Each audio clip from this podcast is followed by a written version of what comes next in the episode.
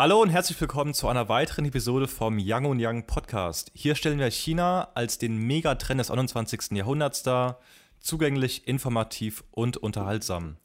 Wir gehen auf deutsche und chinesische Perspektiven ein, sodass du dir einfacher eine Meinung zu China bilden kannst. So, worum geht's heute? Heute geht es eben um das Dilemma von Firmen und Konsumenten, die man hat, ja, wenn man in China eben Geschäfte oder Business betreibt. Ähm, interessanterweise habe ich jetzt, ich glaube, gestern war das erst auf der FAZ, ähm, einen Beitrag gesehen mit der Überschrift Der große China-Schock für westliche Unternehmen. Worum geht es genau? Ähm, es geht eben darum, dass Unternehmen wie HM zum Beispiel, ja, die haben sich entschieden, Baumwolle in, aus Xinjiang äh, zu verbieten. Und genau, die Regierung hat dann eben entsprechend reagiert. Und ähm, was, was sind die Folgen? Ja, die Folgen sind eben, dass auch die Konsumenten sehr stark momentan diese Kette, diese Modekette ähm, boykottieren. Ähm, also hier im Artikel steht zum Beispiel, nur zehn Kunden befinden sich am Donnerstagnachmittag auf der weitläufigen Verkaufsfläche. Ähm, es sind natürlich für China sehr, sehr wenige Kunden, auch in Corona-Zeiten. Und ähm, eine Kundin, die aber da war, hat eben gesagt, ähm, es sei das erste Mal seit dem Vorfall, also seit HM gesagt hat, sie entscheiden sich dazu, kein, keine Bau Baumwolle mehr aus Xinjiang zu, zu beziehen, dass sie eben diese Kette wieder besucht. Ja? Weil sich eben der Konzern dafür wieder entschuldigt hat. Ich glaube, an diesen an der Kommunikation von HM, also dass sie zuerst eben sagen, hey, wir beziehen keine Baumwelle mehr aus Xinjiang und danach diese Entschuldigung vom Konzern, als sie dann gemerkt haben, okay, viele Kunden boykottieren auf einmal diese Kette in China. Ich glaube, daran sieht man nochmal ganz gut das Dilemma, in dem sich diese ja, großen Unternehmen befinden, aber eben auch die westlichen Konsumenten, weil einerseits wollen sie natürlich nicht Baumwolle, Baumwolle unterstützen, die aus Xinjiang kommt, Andererseits muss HM aber auch ja, sehr, sehr vorsichtig, vorsichtig sein mit der Kommunikation, da ansonsten ja die Konsumenten in China äh, die Marke nicht mehr oder dort nicht mehr einkaufen. Genau, also darum geht es heute und wir werden heute die Frage beantworten, inwiefern es aus deutscher Perspektive oder westlicher Perspektive es mit den eigenen moralischen Richtlinien vereinbar ist, in China Business zu betreiben. Also, ich bin Oskar ich bin Yannick. Los geht's. Okay, Yannick, du hast dich ja in den letzten Tagen ein bisschen mit dem Thema beschäftigt. Ähm, was sagst du denn denjenigen, die sich in so einem Dilemma befinden? Ja, also äh, erstens ist natürlich bitter. Äh, das ist natürlich genau das Dilemma, was du angesprochen hast. Aus westlicher Perspektive hat man das Dilemma zwischen eben Moral versus Profit. Das setzt natürlich die Annahme voraus, dass dein Business in China nicht mit den westlichen moralischen Prinzipien vereinbar ist. Und ich glaube natürlich aus westlicher Perspektive hat man dazu auf jeden Fall berechtigte Bedenken. Für mich ist es so eine Sache, weißt du, äh, China ist so oft in den Nachrichten, wird so oft kritisiert, ja, es gibt so viele Probleme, das moralische Dilemma in dem sich ausländische Unternehmen nun befinden, insbesondere westliche Unternehmen nun befinden, ist nur eines von vielen. Ich meine, Xinjiang war ja davor schon ein Thema, Hongkong ist ein Thema, Taiwan ist ein Thema, ja, Datenschutz ist ein Thema, Überwachung ist ein Thema. Es gibt so viele, ich sag mal, Probleme, wo der Westen nicht einverstanden mit China ist. Und äh, was ich eben denke ist, was eigentlich mal mehr Sinn macht, ist mal einen Schritt zurückzugehen um mal grundsätzlich die chinesische Weltanschauung mit der westlichen Weltanschauung zu vergleichen. Weil meines Empfinden nach sind so die Weltanschauung Chinas und des Westens und auch deren Werte sind ein Ergebnis eines komplett anderen Geschichtsverständnisses, eines komplett anderen Geschichtsbildes. Ähm, was meine ich damit? Also mit Geschichtsbild meine ich eigentlich den Mix aus der Deutung der Vergangenheit, dem daraus resultierenden Gegenwartsverständnis und dann eben auch dem daraus, der daraus resultierenden Zukunftserwartung. Und in Deutschland und in China sind diese ja, Geschichtsbilder zum Teil so unterschiedlich, dass es schon schwer ist, sich auf den Sachverhalt selbst zu einigen. Und natürlich, wenn wir die Geschichtsbilder beantwortet haben, lösen wir jetzt nicht alle Probleme. Aber ich glaube, dass wird echt einen Beitrag dazu leisten, dass man besser in den Dialog kommt, weil derzeit redet man eher aneinander vorbei. Hm, ja, das bin ich, äh, das sehe ich irgendwie auch, ja, wenn man irgendwie oft über so kontroverse Themen redet, dass man Ja, äh, das ist sehr schwierig, ist immer, sich in die andere Seite hineinzuversetzen und warum die andere Seite so denkt, wie sie eben denkt oder agiert, wie sie eben agiert.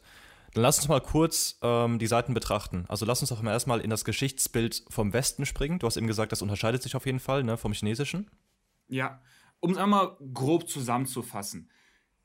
In Deutschland und im Westen wird Geschichte definitiv als ein stetiger Gang der Verbesserung erfunden. Man kann es sich im Grunde wie eine gerade Linie ja mit einer Steigerung vorstellen. So, je weiter es in die Zukunft geht, desto besser wird es uns gehen. Und nach diesem linearen Geschichtsverständnis wurden wir eben in der Vergangenheit unterdrückt unter autokratischen Regimen. Dann hat man sich zuerst in Europa ja Freiheit erkämp äh, erkämpft und Demokratie erkämpft. Damit verbunden kam dann im Grunde Wohlstand und Frieden nach Europa, zwar auch über Umwege, aber dann erwartet man hoffentlich von der Zukunft, dass sich eben Freiheit und Demokratie weltweit etablieren. Das erstmal so ist das ganz grundsätzliche Geschichtsverständnis ähm, im Westen. Mhm. Bedeutet das dann, dass, äh, dass die Welt, äh, sage ich mal, die westlichen Vorstellungen, diese, dieses Geschichtsbild, das linear, das linear verläuft, übernehmen soll? Also ja, ähm, wäre es natürlich jetzt verständlich, weil ich habe ja gerade so argumentiert, man hofft, dass dann die Welt irgendwann die Werte, die man sich im Westen erkämpft hat, dass die dann weltweit adoptiert werden. Worauf ich aber aufmerksam machen will.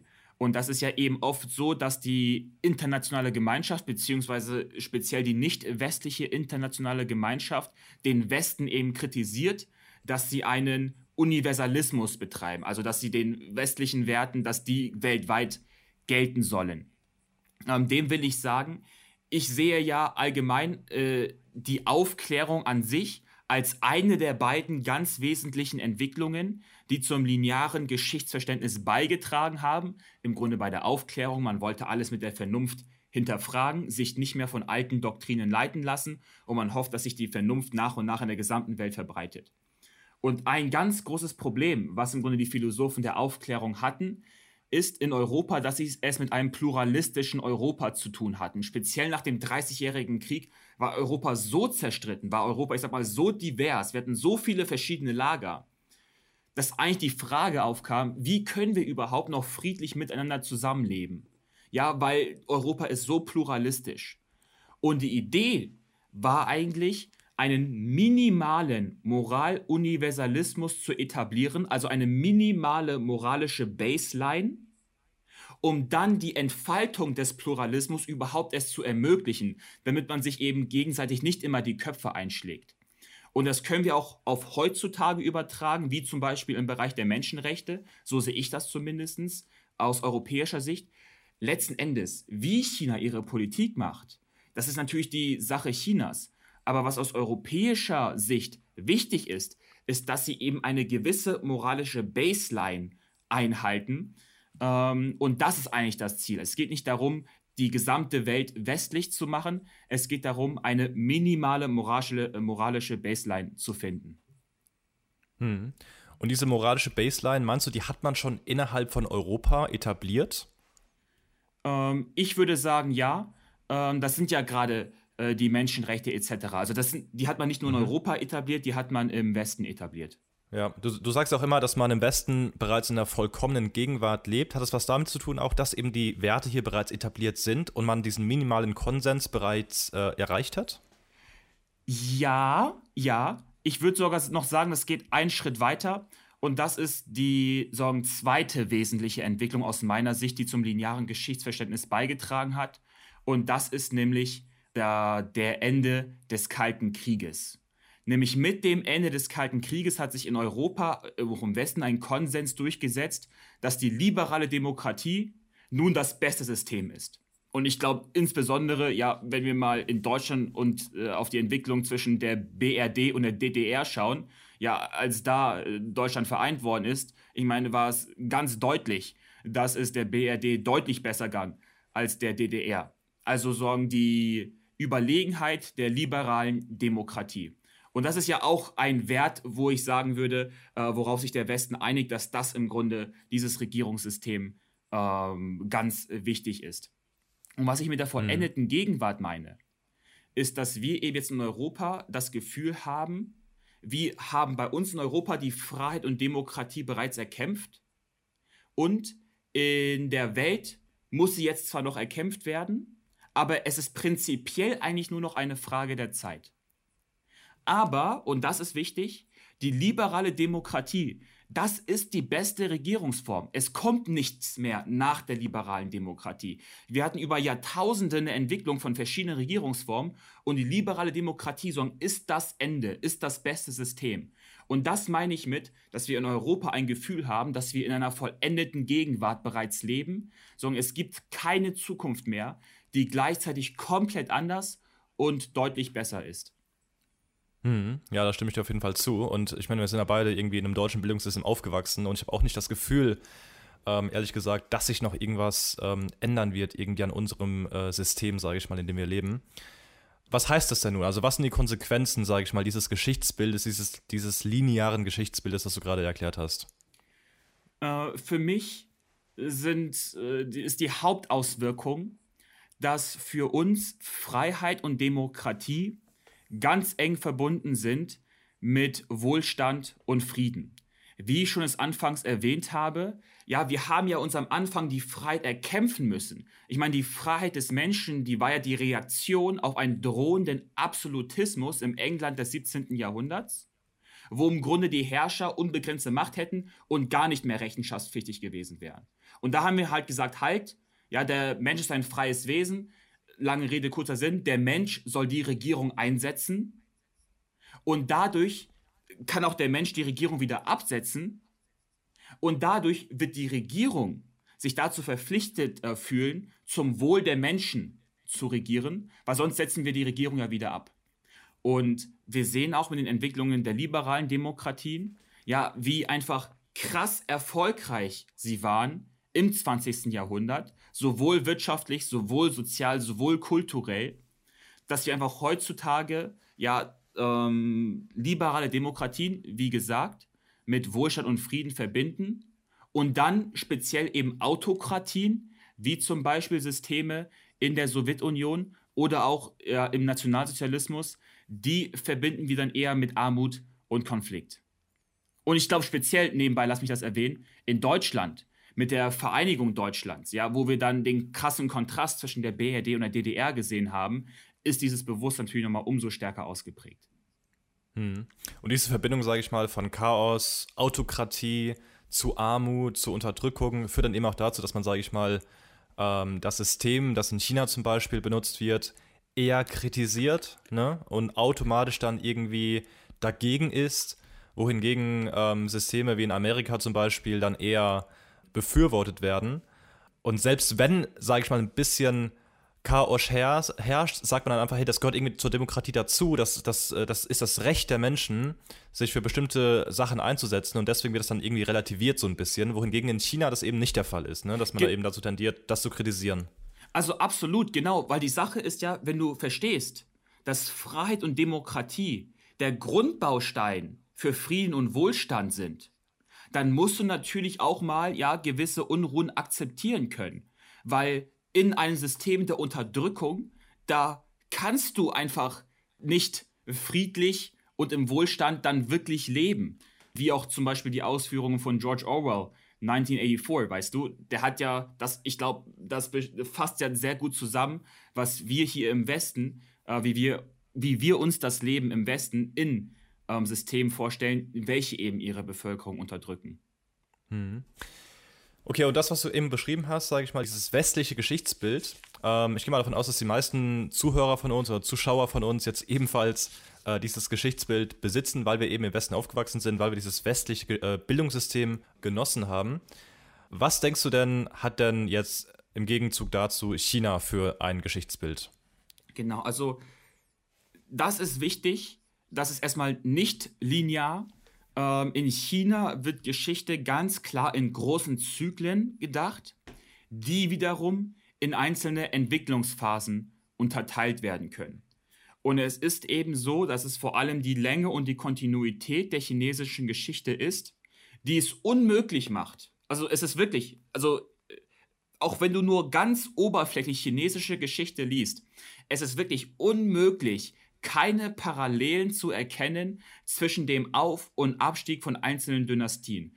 Du siehst immer wieder ähnliche Gründe, wieso Dynastien aufsteigen. Du siehst immer wieder ähnliche Gründe, wieso Dynastien absteigen. Und das bereits seit über 2000 Jahren.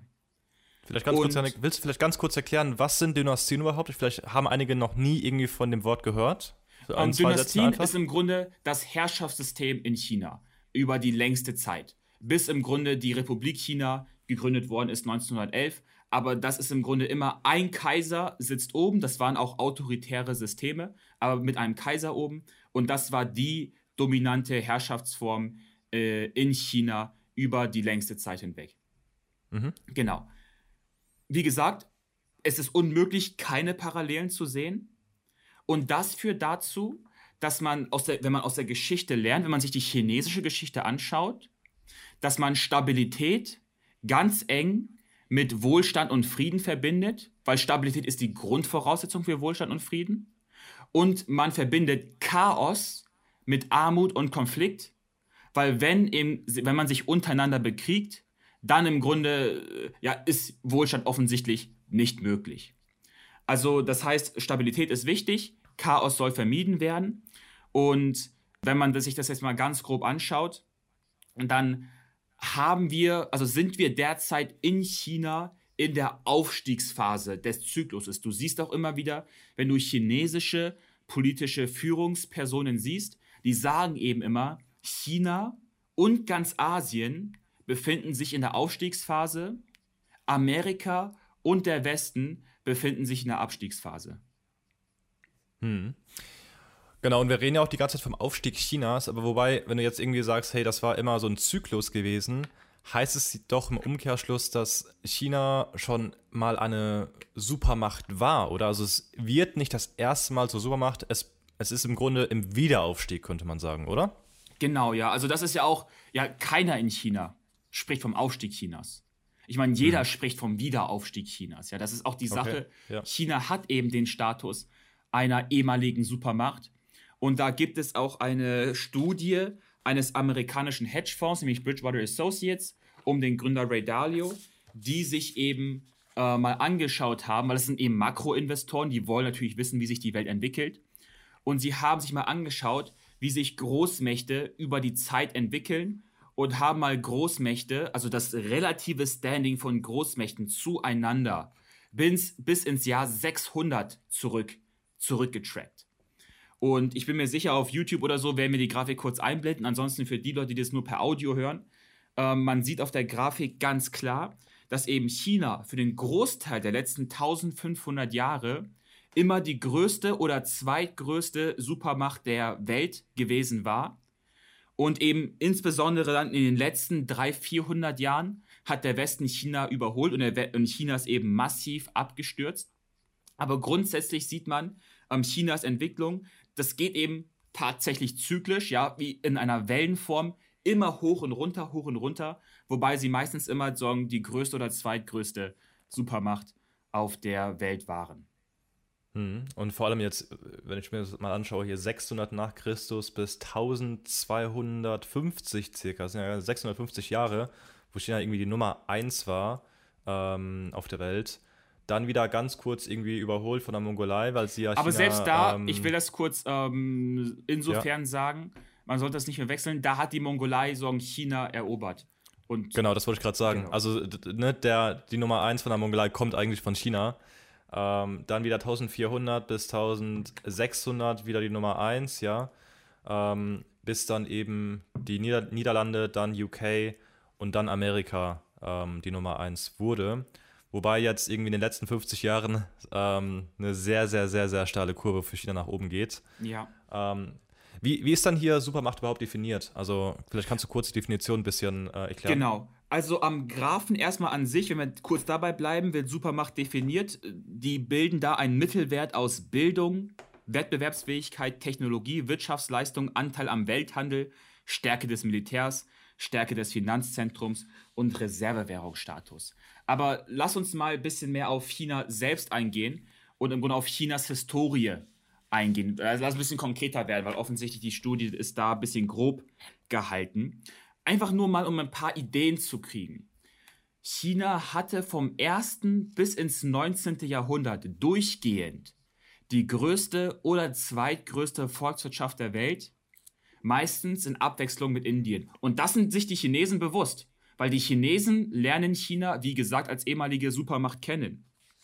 So war China auch schon in der Song-Dynastie, das ist so ungefähr um 1000 nach Christus, das industrielle Herz einer wirklich schon, man könnte sagen, integrierten Weltwirtschaft entlang erstmal dem ländlichen und dann entlang dem maritimen Seidenstraßennetzwerk. Also China hat dort auch schon damals extrem viel produziert, also Made in China, ja, ist im Grunde gab es damals schon. Dann, Aber halt ah, sehr, sehr gut, ne? genau, damals wurde halt, äh, ich wurde China ja. mit so guter Qualität verbunden. Hm. Technologisch musst du auch sehen, die sogenannten, ja, die Sida Farming, die vier großen Erfindungen. Das ist der Buchdruck, der Kompass, das Schießpulver und das vierte habe ich jetzt gerade vergessen. ähm, das ist das Papier. Das ist das Papier. Also, ja. Das ist das Papier. Weißt du, diese vier großen Erfindungen gelten auch als ein Zeichen der Innovationskraft des antiken Chinas. Und ganz wichtig ist, was wir heutzutage, glaube ich, ganz vergessen, ist die kulturelle Softpower von China. Denn das ist, wodurch sich wahre Großmächte auszeichnen. Ähm, das ist auch, wieso ähm, Amerika heutzutage und der Westen heutzutage so stark sind, weil eben ja die Ideen von Demokratie und Freiheit weltweit so eine starke Beliebtheit gewonnen haben. Und man darf nicht vergessen, für über ein Jahrtausend lang, seit der Tang-Dynastie, ähm, haben wir in Ostasien eine Zivilisation, die auf der, ähm, die auf der chinesischen Kultur basiert. Chinesische Kultur war für die längste Zeit in Ostasien nicht chinesische Kultur, sondern es war Kultur per se. Ja, so weit ja. entwickelt war zumindest Ostasien die chinesische ähm, Kultur. Und vergleichbar ist es damit, dass es auch heutzutage, ja, es gibt ja heutzutage keine westlichen Menschenrechte eigentlich. Heutzutage sagen wir einfach nur, es gibt Menschenrechte. Ja, so ähnlich war Chinas äh, kultureller Status damals in Ostasien für die längste Zeit. Und ganz bezeichnend dafür sind eigentlich zwei ganz kuriose Fälle von kulturellem Imperialismus, ähm, weil da haben einmal die Mongolen und später einmal die Mandschuren China militärisch erobert, aber China hat jeweils ihre Eroberer kulturell erobert. Das heißt, die Eroberer haben ihre Kultur an die chinesische Kultur angepasst. Und da siehst du einfach schon mal, ja, nebenbei, auch wenn du mal schaust, die Schrift, die geschriebene Sprache in Japan bis heute basiert auf der chinesischen. Ich wollte gerade sagen. Auch ja. Südkorea hat es, glaube ich, in den 1950ern mhm. langsam angefangen, nur noch eine eigene Schrift zu nutzen. Davor haben sie auch, wenn du in die Tempeln in Südkorea gehst, dann sind das alles chinesische Schriftzeichen. Also, das mhm. ist ein Zeichen dafür, für auch die Stärke der kulturellen Softpower, die China für die größte Zeit ihrer Geschichte hatte. Ja, ja, krass. Es ist mir auch immer irgendwie äh, habe ich mal gewundert, ne, dass irgendwie es so viele Schnittmengen es zwischen der japanischen und der chinesischen Schrift gibt. Aber ja, liegt halt irgendwie daran, dass China von der Kultur her so weit fortgeschritten war damals, dass das einfach übernommen wurde. Ähm, ja, krass. Aber was heißt das denn jetzt genau? Also wenn der China jetzt wieder aufsteigt, sage ich mal, wenn man sich den Graph mal anschaut, und ähm, also nicht nur den, den Graphen von China, sondern auch den Graphen von Deutschland und von den USA. Ne, China geht hoch, USA und Deutschland geht runter ähm, in der relativen Supermacht-Power jetzt mal gemessen. Ähm, was heißt das für uns konkret, wenn China aufsteigt? Also bricht dadurch irgendwas lineare Geschichtsverständnis von, von Europa, weil wir wieder runtergehen? Werden wir mit der schmerzhaften Wahrheit konfrontiert? Ähm, was sagst du dazu? Also ich glaube, ähm, ist natürlich Spekulation, aber die realistische, also ich kann mir vorstellen, was passiert, ist, dass sich am Geschichtsbild nichts ändern wird. Ähm, denn man darf ja nicht vergessen, die Idee, dass Geschichte ein konstanter Fortschritt ist, kam zum ersten Mal im Zeitalter der Aufklärung. Dann hast du später, genau dort, ja, im aufgeklärten Europa, noch zwei Weltkriege. Und trotzdem sehen wir heute, wenn wir auf Europa schauen, vor allem mit der Entwicklung in Europa nach 1945, sehen wir uns in unserem Verständnis der Geschichte als eine ja, lineare Form, ein Gang der stetigen Verbesserung bestätigt.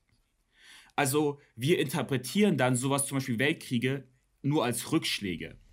Und ich glaube, was eher passieren wird, ist, dass man am linearen Geschichtsverständnis festhält, aber eben China in diesem linearen Verständnis, in, in diesem linearen Geschichtsverständnis als einen Rückschlag einordnet. Und wenn ich ehrlich bin, ich glaube nicht, dass Anpassungen im Geschichtsverständnis erfolgen.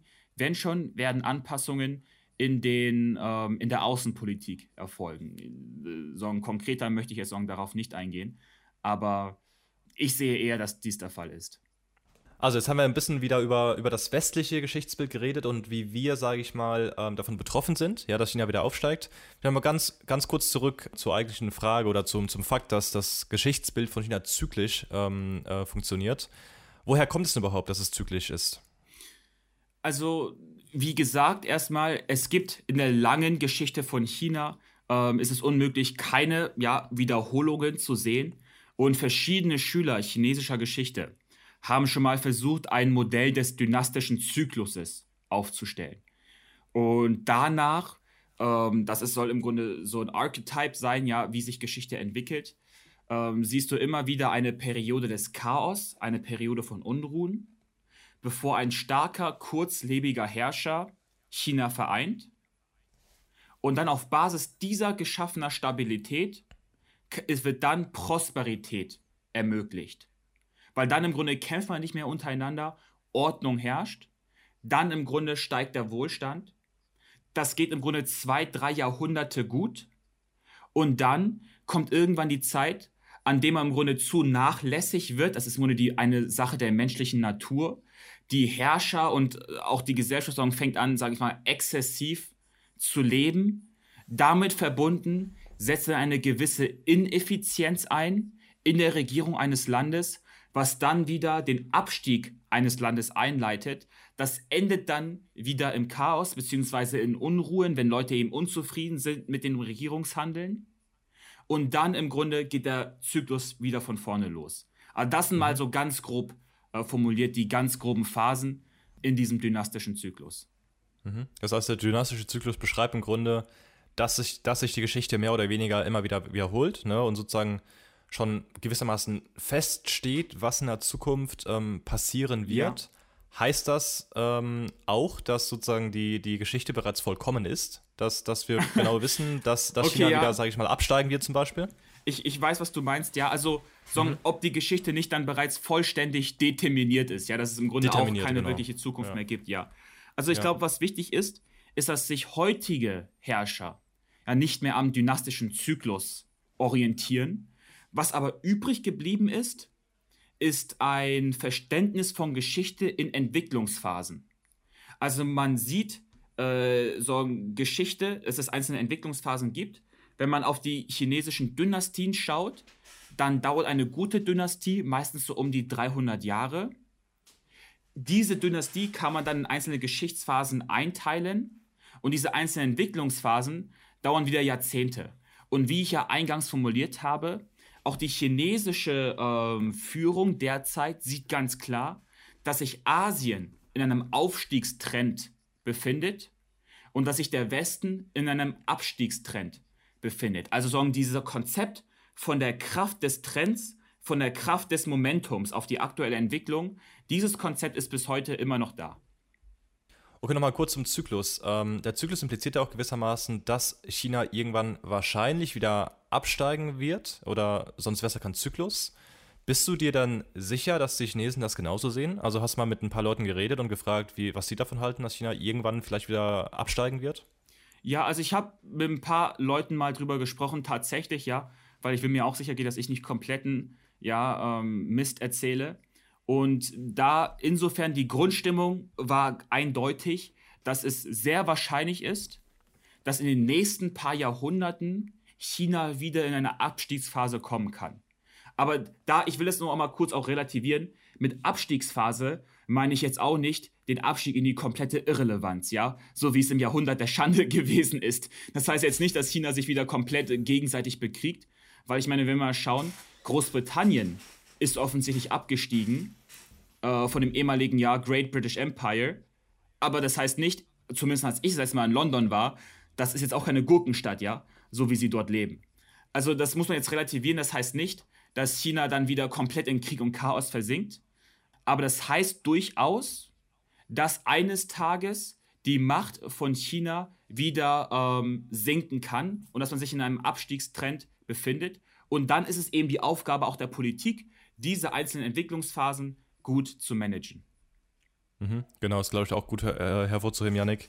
Ähm, auch der Graph, den wir gesehen haben, ist alles relativ zu anderen äh, Staaten, die wir gesehen haben. Nur weil ein Staat absteigt, kann es immer noch absolut steigen, aber relativ eben gesehen zu anderen Ländern absteigen. Ne? Ja. Ähm, cool. Was würdest du denn sagen, in welcher Entwicklungsphase steckt denn China nun im Zyklus? Also, ich habe ja vorhin kurz die einzelnen Phasen des dynastischen Zykluses ähm, beschrieben. Ich kann mal einfach ganz grob zusammenfassen. Die Entwicklungsphasen des modernen Chinas soll heißen im Grunde, äh, wenn wir mal schauen, man kann definitiv die Zeitperiode vom ersten Opiumkrieg, so ich glaube 1842 war das, bis zur Gründung der Volksrepublik 1949 als Periode des Chaos beschreiben, weil das war, also tut mir leid, ja, auf gut Deutsch war eine Shitshow ähm, bis dahin. Und dann siehst du, dass nach 1949 hat eben Mao ähm, China äh, vereinheitlicht, also vereint. Auch typisch ähm, in der chinesischen Historie, dass es immer ein sehr brutaler Herrscher ist, der China mhm. vereint. Und Mao hat halt vor allem die Grundlagen geschaffen. Ähm, die Grundlagen umfassen einmal eine komplett neue interne Ordnung, frei von ausländischen Einflüssen und der Konsolidierung der Macht der Kommunistischen Partei Chinas. Das war vor allem ein Problem der nationalistischen Partei in der Republik China. Ich meine, beide Parteien hatten ja zum Ziel, China wieder stark zu machen.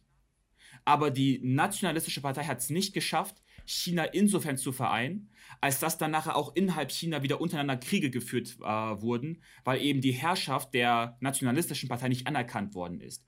Also deshalb im Grunde hat Mao dann erstmal geschafft, China zu vereinen, bis zu seinem Tod von 1949 bis 1976. Und dann die nächste Phase war Deng Xiaoping und seine Nachfolger im Zuge der Wirtschaftsreformen, wo es ganz klar darum ging, wirtschaftlich zu wachsen, ohne als Gefahr wahrgenommen zu werden. Weil auch das sieht man an der Historie, wenn man stärker wird, dann werden Konkurrenten versuchen, den Aufstieg zu verhindern, weil sie gar nicht anders können, als dich wie eine mhm. Gefahr wahrzunehmen. Und deshalb war es eben Chinas Ziel, zu wachsen, ohne als Gefahr wahrgenommen zu werden. Und das ging im Grunde bis 2012, 2013, bis Xi Jinping an die Macht kam. Weil als Xi Jinping an die Macht kam, war China das allererste Mal die zweitgrößte Volkswirtschaft der Welt. Und das, da sah die chinesische Regierung einen Zeitpunkt gekommen, wo im Grunde der Konflikt mit der USA jetzt eigentlich unvermeidbar war, weil man eben zu stark geworden ist. Und jetzt eben ist das Ziel die Realisierung des chinesischen Traums, des Chinese Dreams. Wir haben dazu ja auch einen Podcast gemacht. Ich glaube, das war die dritte Episode oder so. Damit verbunden ist natürlich der Aufstieg zur Weltmacht. Und das Ziel äh, der Realisierung des Chinese Dreams ist bis 2049, eben zum 100-jährigen Jubiläum Chinas. Und ja, krass, wenn man so. Da, uh, sorry, ja. Genau. Und dann, ich würde sagen, die Erreichung dieses Ziels könnte durchaus den Übergang in die mittlere Lebensphase eines Großreiches bedeuten. Also das ist im Grunde wichtig. Jetzt befindet man sich noch in der Aufstiegsphase. Ich glaube, 2049 sollte man das Ziel erreichen, würde man dann in die mittlere Phase, äh, der, in die mittlere Lebensphase eines Großreiches kommen. Und eben derzeit ist die primäre internationale Herausforderung, das Management des strukturellen Stresses, der zwingend entsteht, wenn eine existierende Macht durch eine aufstrebende Macht herausgefordert wird, also China, die USA. Und das ist insofern wirklich, das wird die höchste Aufgabe der Staatsmänner und Frauen beider Seiten sein, denn diese Dynamik äh, passierte in den letzten 500 Jahren insgesamt 16 Mal und zwölf davon endeten in Krieg. Ja, krass. Auch wenn es jetzt zum Beispiel kein militärischer Krieg sein muss. Ne? Man hört ja auch mal wieder von Cyberattacken ähm, oder von Verschwörungstheorien von Corona. Es gibt ja, ja sowas wie, nebenbei. wie, wie, wie Bio, ganz, Biokrieg oder so. Es, ne? es, muss ja kein ja. Äh, militärischer Krieg sein. Es ist ganz gängig, genau. dass vor einem militärischen Krieg meistens eben Sachen kommen wie Handelskriege oder Kapitalskriege oder Technologiekriege. Und ich meine, Handelskrieg und Technologiekrieg, den haben wir bereits schon. Genau, genau, krass. Ähm, ist das auch der Grund, sage ich mal, du hast eben vom Mao geredet, dass er sozusagen diese Basis geschaffen hat ähm, und China wieder vereint hat, warum Mao auch in China eher Anerkennung findet offiziell, weil, weil ich glaube, im Westen ähm, bezieht man sich ja meistens auf die vielen Toten, ja. äh, die er zu verantworten hat, wegen der Hungerskrise zum Beispiel. Also ganz klar, ja. Mhm. Mao wird in China immer noch als positiv wahrgenommen. Man hat sich nachher von seiner Politik getrennt, mhm. aber von der Person an sich, die ist immer noch im Grunde als der Volksheld schlechthin äh, sondern als einer der großen Figuren, wenn nicht die große Figur der chinesischen Geschichte gilt er. Mhm. Das heißt, man betrachtet ihn schon, schon ein bisschen differenzierter. Ne? Ist jetzt nicht so, dass man ihn jetzt praised für alles. Ja, klar, also man ist sich schon bewusst, ja, so ähm, der große Sprung nach vorn, die kulturelle Revolution, das hat natürlich ja so viele äh, Tote, zu so vielen Toten geführt. Ähm, das ist natürlich schon kritisch, aber grundsätzlich unterm Strich wird er immer noch positiv wahrgenommen, weil er eben es geschafft hat, China zu vereinen, damit das Jahrhundert der Schande beendet hat, weil man darf ja auch nicht vergessen, wie China vor 1949 war. Das war eine Komplettkatastrophe, ja. Invasion ausländischer Mächte, seien es die Briten, mhm. seien es die Japaner, Bürgerkriege untereinander und dann eben in den Regierungsjahren Maus hatte man durchschnittlich ein Wirtschaftswachstum wieder von drei bis fünf Prozent durchschnittlich während seiner Lebenszeit. Aber natürlich, das war dann auf Industrie und so fokussiert, ähm, äh, Agrarwirtschaft und so wurde massiv vernachlässigt. Also es gab massive Katastrophen auch, ja. Mhm, interessant, cool. So, das war also das irgendwie das äh, chinesische Geschichtsbild, das du gerade erklärt hast. Was sind dann nun die Konsequenzen, sage ich mal, auf die Werte in China und jetzt auch, um den Bogen ein bisschen zu spannen, weil die Werte beeinflussen jetzt auch die Reaktionen ne, der mhm. chinesischen Konsumenten, der Regierung, ähm, bezogen jetzt auf Handlungen oder ähm, ähm, Aktionen, die jetzt westliche Unternehmen in China vornehmen? Ja, äh, also man muss verstehen, Stabilität ist etwas ganz, ganz, ganz Wichtiges, weil man durch die letzten Jahrtausende sieht, dass Stabilität die Grundvoraussetzung ist für Wohlstand und Frieden. Und Stabilität kann man nicht einfach mal so opfern.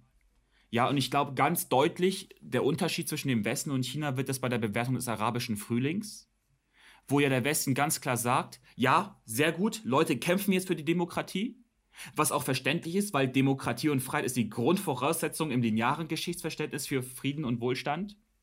Während für die Chinesen, die betrachten das eher kritischer, die sagen, ja, ähm, die Revolution, ähm, die wurde eigentlich dadurch ausgelöst, weil es den Leuten wirtschaftlich schlecht ging.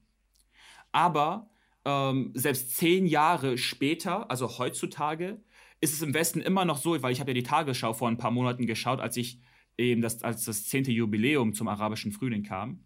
In Deutschland ist es tatsächlich noch so, dass du wirklich darauf hoffst, dass der Traum der Demokratie noch nicht ausgestorben ist und es weiter mutige Leute gibt, die sich für eine Demokratie einsetzen. Und in China betrachtet man das zumindest differenziert, weil die denken, eine erneute Revolution würde zur Wiederholung der letzten zehn Jahre führen. Weil die letzten zehn Jahre waren ja das Ergebnis der Revolution davor. Und die letzten zehn Jahre waren so chaotisch. Die Lebensqualität hat sich dort so verschlechtert. Das kann man nicht einfach nur blind fordern. Ähm, also es ist schwer nachzuvollziehen, wenn es Leute gibt, die blind fordern ähm, oder die blind hoffen, dass sich dort eine neue Revolution anbahnen wird. Aber mhm. jetzt will ich nochmal kurz auf die chinesische Geschichte zurückkommen. Ähm, lange Rede, kurzer Sinn. Wir sehen in China eben immer wieder, Stabilität ist wichtig, um Frieden und Wohlstand zu garantieren.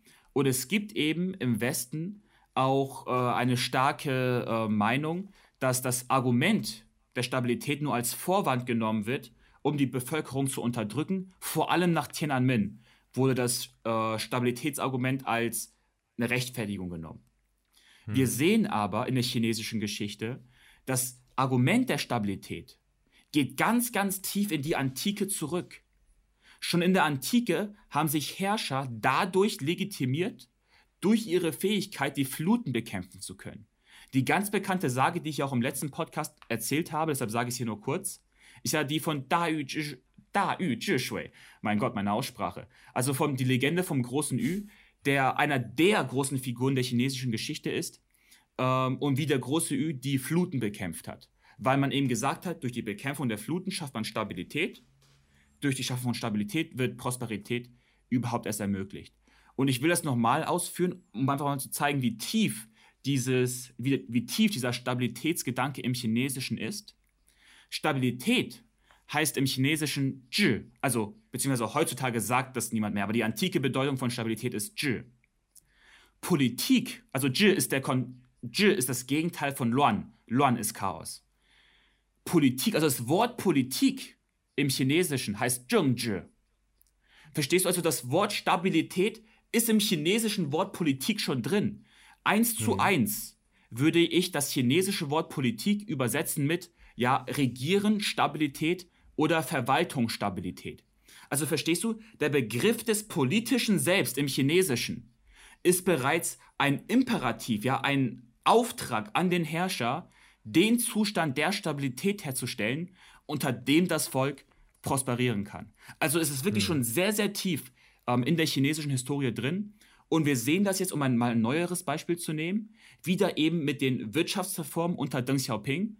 Äh, ja, Deng Xiaoping hat eben ganz klar gesagt, nationale Souveränität ist noch viel, viel wichtiger als Menschenrechte, weil die mächtigen Länder dieser Erde regelmäßig das Argument von Demokratie, Freiheit und Menschenrechten nutzen, um die eigenen machtpolitischen Interessen durchzusetzen, um somit die nationale Souveränität der schwächeren Länder zu unterminieren, was letztlich dazu führt, dass du die schwächeren Länder dauerhaft benachteiligst, weil sie sich eben nicht gescheit entwickeln können. Hm. Und da siehst du wieder, und da siehst du wieder auch jetzt mit der äh, chinesischen Entwicklung, seit den Wirtschaftsreformen, hat sich das wieder bewahrheitet, dass eben wirklich so die Einheit Chinas, die Stabilität, das ist wirklich so fast, das, das grenzt beinahe an unverhandelbare Sachen. Weil das ist im chinesischen Bewusstsein die Grundlage für jeden Wohlstand und jeden Frieden, der existieren kann. Hm. Erkennt man, glaube ich, auch daran, dass zum Beispiel die äh, maximale Amtszeit von Xi Jinping ähm, jetzt unbefristet ist. Ne? Das war ja mal immer befristet. Haben sie jetzt auch abgeschafft. Kam wieder krasse Kritik vom Westen. Ähm, hat wahrscheinlich auch was damit zu tun, ne? mit der also Stabilität. Also kann, kann ich auch äh, ganz kurz sagen, es gibt Gerüchte. Ja, es ist nicht festgelegt, aber es gibt Gerüchte. Es ist mhm. eben schon damals, wussten sie, die nächsten zehn, die, weil die Amtszeiten wurden ja 2018 oder so festgelegt, äh, ab, abgeschafft. Mhm. Schon damals mhm. wussten sie, okay, Jetzt kommen wir ja gerade in dieser Aufstiegsphase in den Konflikt mit den USA. Und insbesondere in einem internationalen Konflikt ist es umso wichtiger, Stabilität und Kontinuität in der politischen Führungsriege zu haben, weil aus ihrer Erfahrung ist es so, dass oft internationale Konflikte dann verloren werden, wenn es interne politische Unstimmigkeiten gibt. Und deshalb ähm, ist das eine Überlegung, also es ist nur ein Gerücht, weshalb die ähm, chinesische, äh, weshalb das Amtszeitenlimit äh, für Xi Jinping aufgehoben ist, äh, wurde, weil man jetzt in diesem zyklischen Phasengeschichtsverständnis sieht, dass man in einer Phase kommt, wo man sehr stark im Konflikt sein wird mit der existierenden Weltmacht, das sind die USA. Mhm. Ja, krass auf jeden Fall. Ähm, danke, Janik, auch für die, für die Beleuchtung der beiden Geschichtsbilder und wie diese Geschichtsbilder die Werte beeinflussen. Ähm, warum denkst du, wird das in der Debatte nie erwähnt? Also, weil das ist ja eigentlich das Grundlegendste, was man erstmal verstehen sollte, ähm, um eine gewisse Empathie auch für die andere Seite zu entwickeln, um eine gemeinsame Diskussionsbasis zu haben. Warum denkst du, wird das nicht nie, nie erwähnt bei, bei, bei Diskussionen oder Debatten? Das ist eine gute Frage. Ich habe keine Ahnung. Ich glaube, es ist natürlich auch so. Ich stelle es jetzt auch mit den Formulierungen linear versus zyklisch sehr krass gegeneinander. Es ist jetzt einfach zu vergleichen wenn ich zum Chinesen auf die Straße gehe und sage, ey, du hast ein zyklisches Geschichtsverständnis, sagt er ja, äh, was redest du denn? Ich glaube, zum Beispiel der Henry Kissinger hat das, finde ich, sehr viel akkurater beschrieben. Nur dann wird es äh, schwerer zu systematisieren. Er hat zum Beispiel mal die unterschiedlichen Ansätze von US- und China-Außenpolitik beschrieben. Für die USA sei Außenpolitik eine Lösung von ähm, aufeinanderfolgenden Problemen wie im zyklischen, äh, wie im linearen Geschichtsverständnis. Du löst das Problem und kommst dann in der Geschichte weiter. Die Chinesen, meint er, die gehen Außenpolitik anders an. Für die sind die Lösung eines Problems nur die Eintrittskarte in die nächste Problemkonstellation. Für die Chinesen ist ein Problem nie gelöst. man kann es im Grunde fast so vorstellen, ja, wenn Bayern München jetzt gerade die Champions League gewonnen hat, ja, haben sie jetzt, also die haben bestimmte Probleme gehabt, bis sie die Champions League gewonnen haben. Und jetzt ist eben, haben sie eine neue Herausforderung. Wie können sie die Champions League nochmal gewinnen? Also, weißt du, Probleme gehen nie weg, nur die Problemkonstellation ändert sich. Aber weißt du, das ist vielleicht eine akkuratere Beschreibung, aber ist natürlich nicht so schön griffig wie ähm, linear versus zyklisch. Aber sonst, um ehrlich zu sein, ich weiß nicht, wieso auch diese grundsätzlichen Wertekonflikte ähm, im Westen immer nur sehr vereinfacht dargestellt werden, ja, von irgendwie individual versus kollektiv. Ja, das ist viel mhm. zu oberflächlich. Ähm, ich weiß nicht, wieso nicht näher drauf eingegangen wird. Ja, man denkt halt immer irgendwie, also ich glaube, es ist auch generell schwierig für viele, ähm, sich in so eine andere Kultur hineinzuversetzen oder die Kultur zu verstehen. Und ähm, genau, also von beiden Seiten, ne? also für uns oder für viele Deutsche ist es schwierig, irgendwie das chinesische Geschichtsbild nachzuvollziehen. Für viele Chinesen ist es auch schwierig, die westliche Perspektive zu verstehen. Das ist einfach so grundlegend anders. Absolut. Ähm, einer Chinesen, und man der lernt es ja auch nicht in der Schule, ne? Genau, ja. also einer Chinesen, der ich es erzählt habe, als ich mal die Geschichtsbilder vorgestellt habe, die war wirklich überrascht vom westlichen Geschichtsbild. Ja, die gesagt, ja, was? Krass. Der Westen denkt wirklich, dass im Grunde sich ihr System dann da weltweit und ihre Werte sich weltweit etablieren werden und es nur noch eine Frage der Zeit ist. Das ist ja also echt interessant. Ähm, das war ihre ja. Reaktion. Ja. Cool, dann lass mal den Bogen spannen zur allerersten Frage. Da haben wir HM kurz aufgegriffen und äh, das Dilemma, das moralische äh, Dilemma der, der Firmen, die eben in China agieren. Ähm, wie sollte denn man nun am besten mit China umgehen, wenn man jetzt dort zum Beispiel Business machen möchte oder auch als Konsument, wenn man jetzt ähm, Produkte einkauft ähm, und Baumwolle enthalten ist, die zum Beispiel in Xinjiang hergestellt ist? Also für mich, ich meine, ist natürlich jetzt schwer, aber ich glaube wirklich, der Ton, wie man China kritisiert oder wie man den Westen kritisiert, spielt eine ganz wesentliche Rolle. Und ich glaube, von beiden Seiten ja, ist da Verbesserungspotenzial. Ähm, wieso spielt für mich der Ton eine super wichtige Rolle, weil man könnte ja sagen, ja, der Ton, das ist doch nur ja Nettigkeiten. Am Ende des Tages geht es um kalte, harte Fakten, ja, was äh, müssen doch ja erwachsene Leute zurechtkommen. Aber die Sache hier ist, es geht auf der einen Seite, nämlich des Westens, geht es ja um die innersten Überzeugungen von Freiheit, Demokratie, welche China herausfordert. Und auf der chinesischen Seite geht es um nichts Geringeres als die Würde der gesamten eigenen Zivilisation die der Westen immer wieder in Frage stellt, wenn der Westen einfach so sagt, ja, ihr habt ja keine Ahnung, ähm, ihr unterdrückt nur, ihr verletzt nur Menschenrechte, ihr seid schlecht. Ja, unsere, äh, unsere Werte sind auf eine gewisse Art und Weise moralischer als eure Werte. Und weißt du, China schaut auf eine äh, Vergangenheit zurück, wo sie ehemalig auch die kulturelle Supermacht waren. Und das ist natürlich, ja, es geht also, wie gesagt, um die Würde einer gesamten Zivilisation. Und bei solchen emotional geladenen Themen halte ich es für wirklich ganz oberste Priorität, dass der Ton der Kritik stimmen muss und einfach generell der Umgangston immer respektvoll sein muss ähm, dem Gegenüber weil nur wenn der Ton richtig ist, wird man überhaupt eine konstruktive Diskussion haben, weil sonst verfällt man sehr schnell, was ja derzeit der Fall ist, in gegenseitige Sticheleien und ähm, Beleidigungen. Hm. Und ich glaube, das erkennt man auch ganz gut zum Beispiel jetzt im Ton der amerikanischen Regierung. Ja, unter Trump war das halt ähm, sehr, sehr, wie soll ich sagen, direkt, sehr aggressiv der Ton zwischen beiden Ländern. Ähm, ich bin mir nicht ganz sicher, wie, jetzt, wie es mit beiden jetzt weitergeht, aber man hat das also Gefühl, die, also dass er auf jeden also Fall sich also, bedächtiger. Aber vertrau mir, ähm, also die China, viele, vielleicht hat Biden vieles geändert, die China-Politik ist ziemlich konstant geblieben. Ich wollte gerade sagen, also die Politik ist konstant, aber der Ton ist anders. Und let's see how it goes, ob, ob durch einen anderen Ton beide Länder besser zurechtkommen werden. Ähm, genau. Cool, genau. Also, danke, Janik, erstmal für deine Expertise und dass du dich so sehr an das Thema angearbeitet hast. Ähm, also bisher hat man ja wirklich bei vielen Debatten das Gefühl gehabt, dass man aneinander ein bisschen vorbeiredet, ne? wenn es, wenn es um, um, um sehr, sehr kontroverse Themen wie Hongkong, um, um die Uiguren in Xinjiang geht.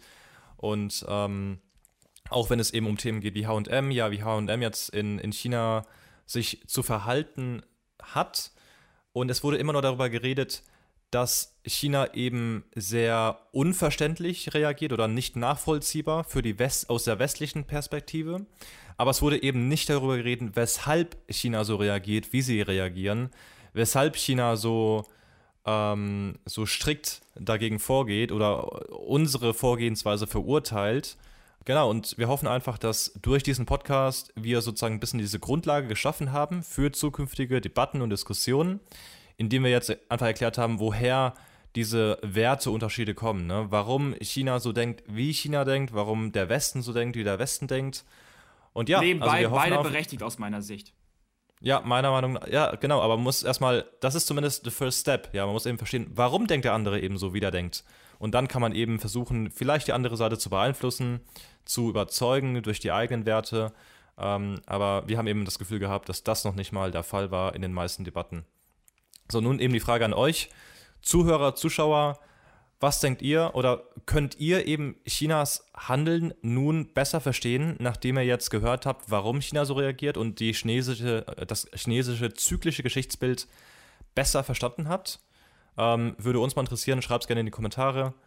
Ähm, Eine Sache genau. würde ich gerne auch noch sagen, Oskar, wenn du es mir erlaubst. Mhm. Ähm, ich habe ja dazu auch das Ganze, meine, ich habe meine Gedanken da einmal in Schriftform, ähm, etwas strukturierter auch nochmal niedergeschrieben. Ich glaube, den Text, den posten wir dann auch die nächsten Tage. Ähm, mhm. Für jeden, der vielleicht selber auch einen deutsch-chinesischen Hintergrund hat oder eben an den deutsch-chinesischen Beziehungen interessiert ist. Also, ich würde mich super freuen, wenn im Grunde Leute einfach mal ja ihre Gedanken, ihr Feedback zu dieser Idee ja des linearen versus zyklischen Geschichtsverständnisses ja mal geben. Ähm, ich wäre einfach mal ja sehr interessiert daran, wie das ankommt. Ergibt es aus eurer Perspektive Sinn? Ergibt es keinen Sinn? Habe ich vielleicht äh, ja, Denkfehler? Äh, Habe ich Wissenslücken? Ähm, Würde mich auf jeden Fall freuen, wenn es dort Feedback gibt. Ähm, genau, wenn man da einen Blick mal reinwerfen kann in den Text.